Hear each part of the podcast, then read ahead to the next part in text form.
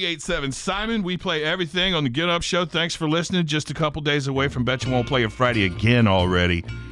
Is it an HOA thing if you have like a big, scary werewolf in your yard and you won't take it down? Do your neighbors love you for that? Apparently, this lady's neighbors do not love her at all for her nine and a half foot werewolf that she has in her yard. Is this a Halloween decoration? I know nothing about this story. I believe she put it up for Halloween and then she liked it so much she just never took it down. No, it was St. Patrick's Day.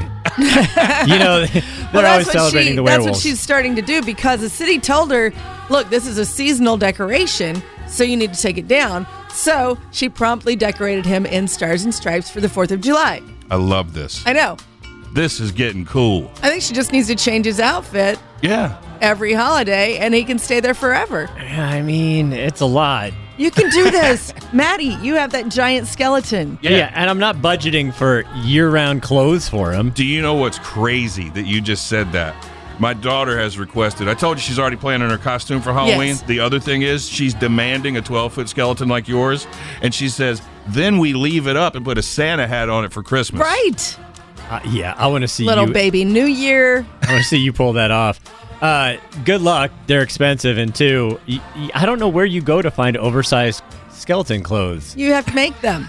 Yeah, man, it's, it's a whole new thing. Get to sewing. Oh, this is gonna be great.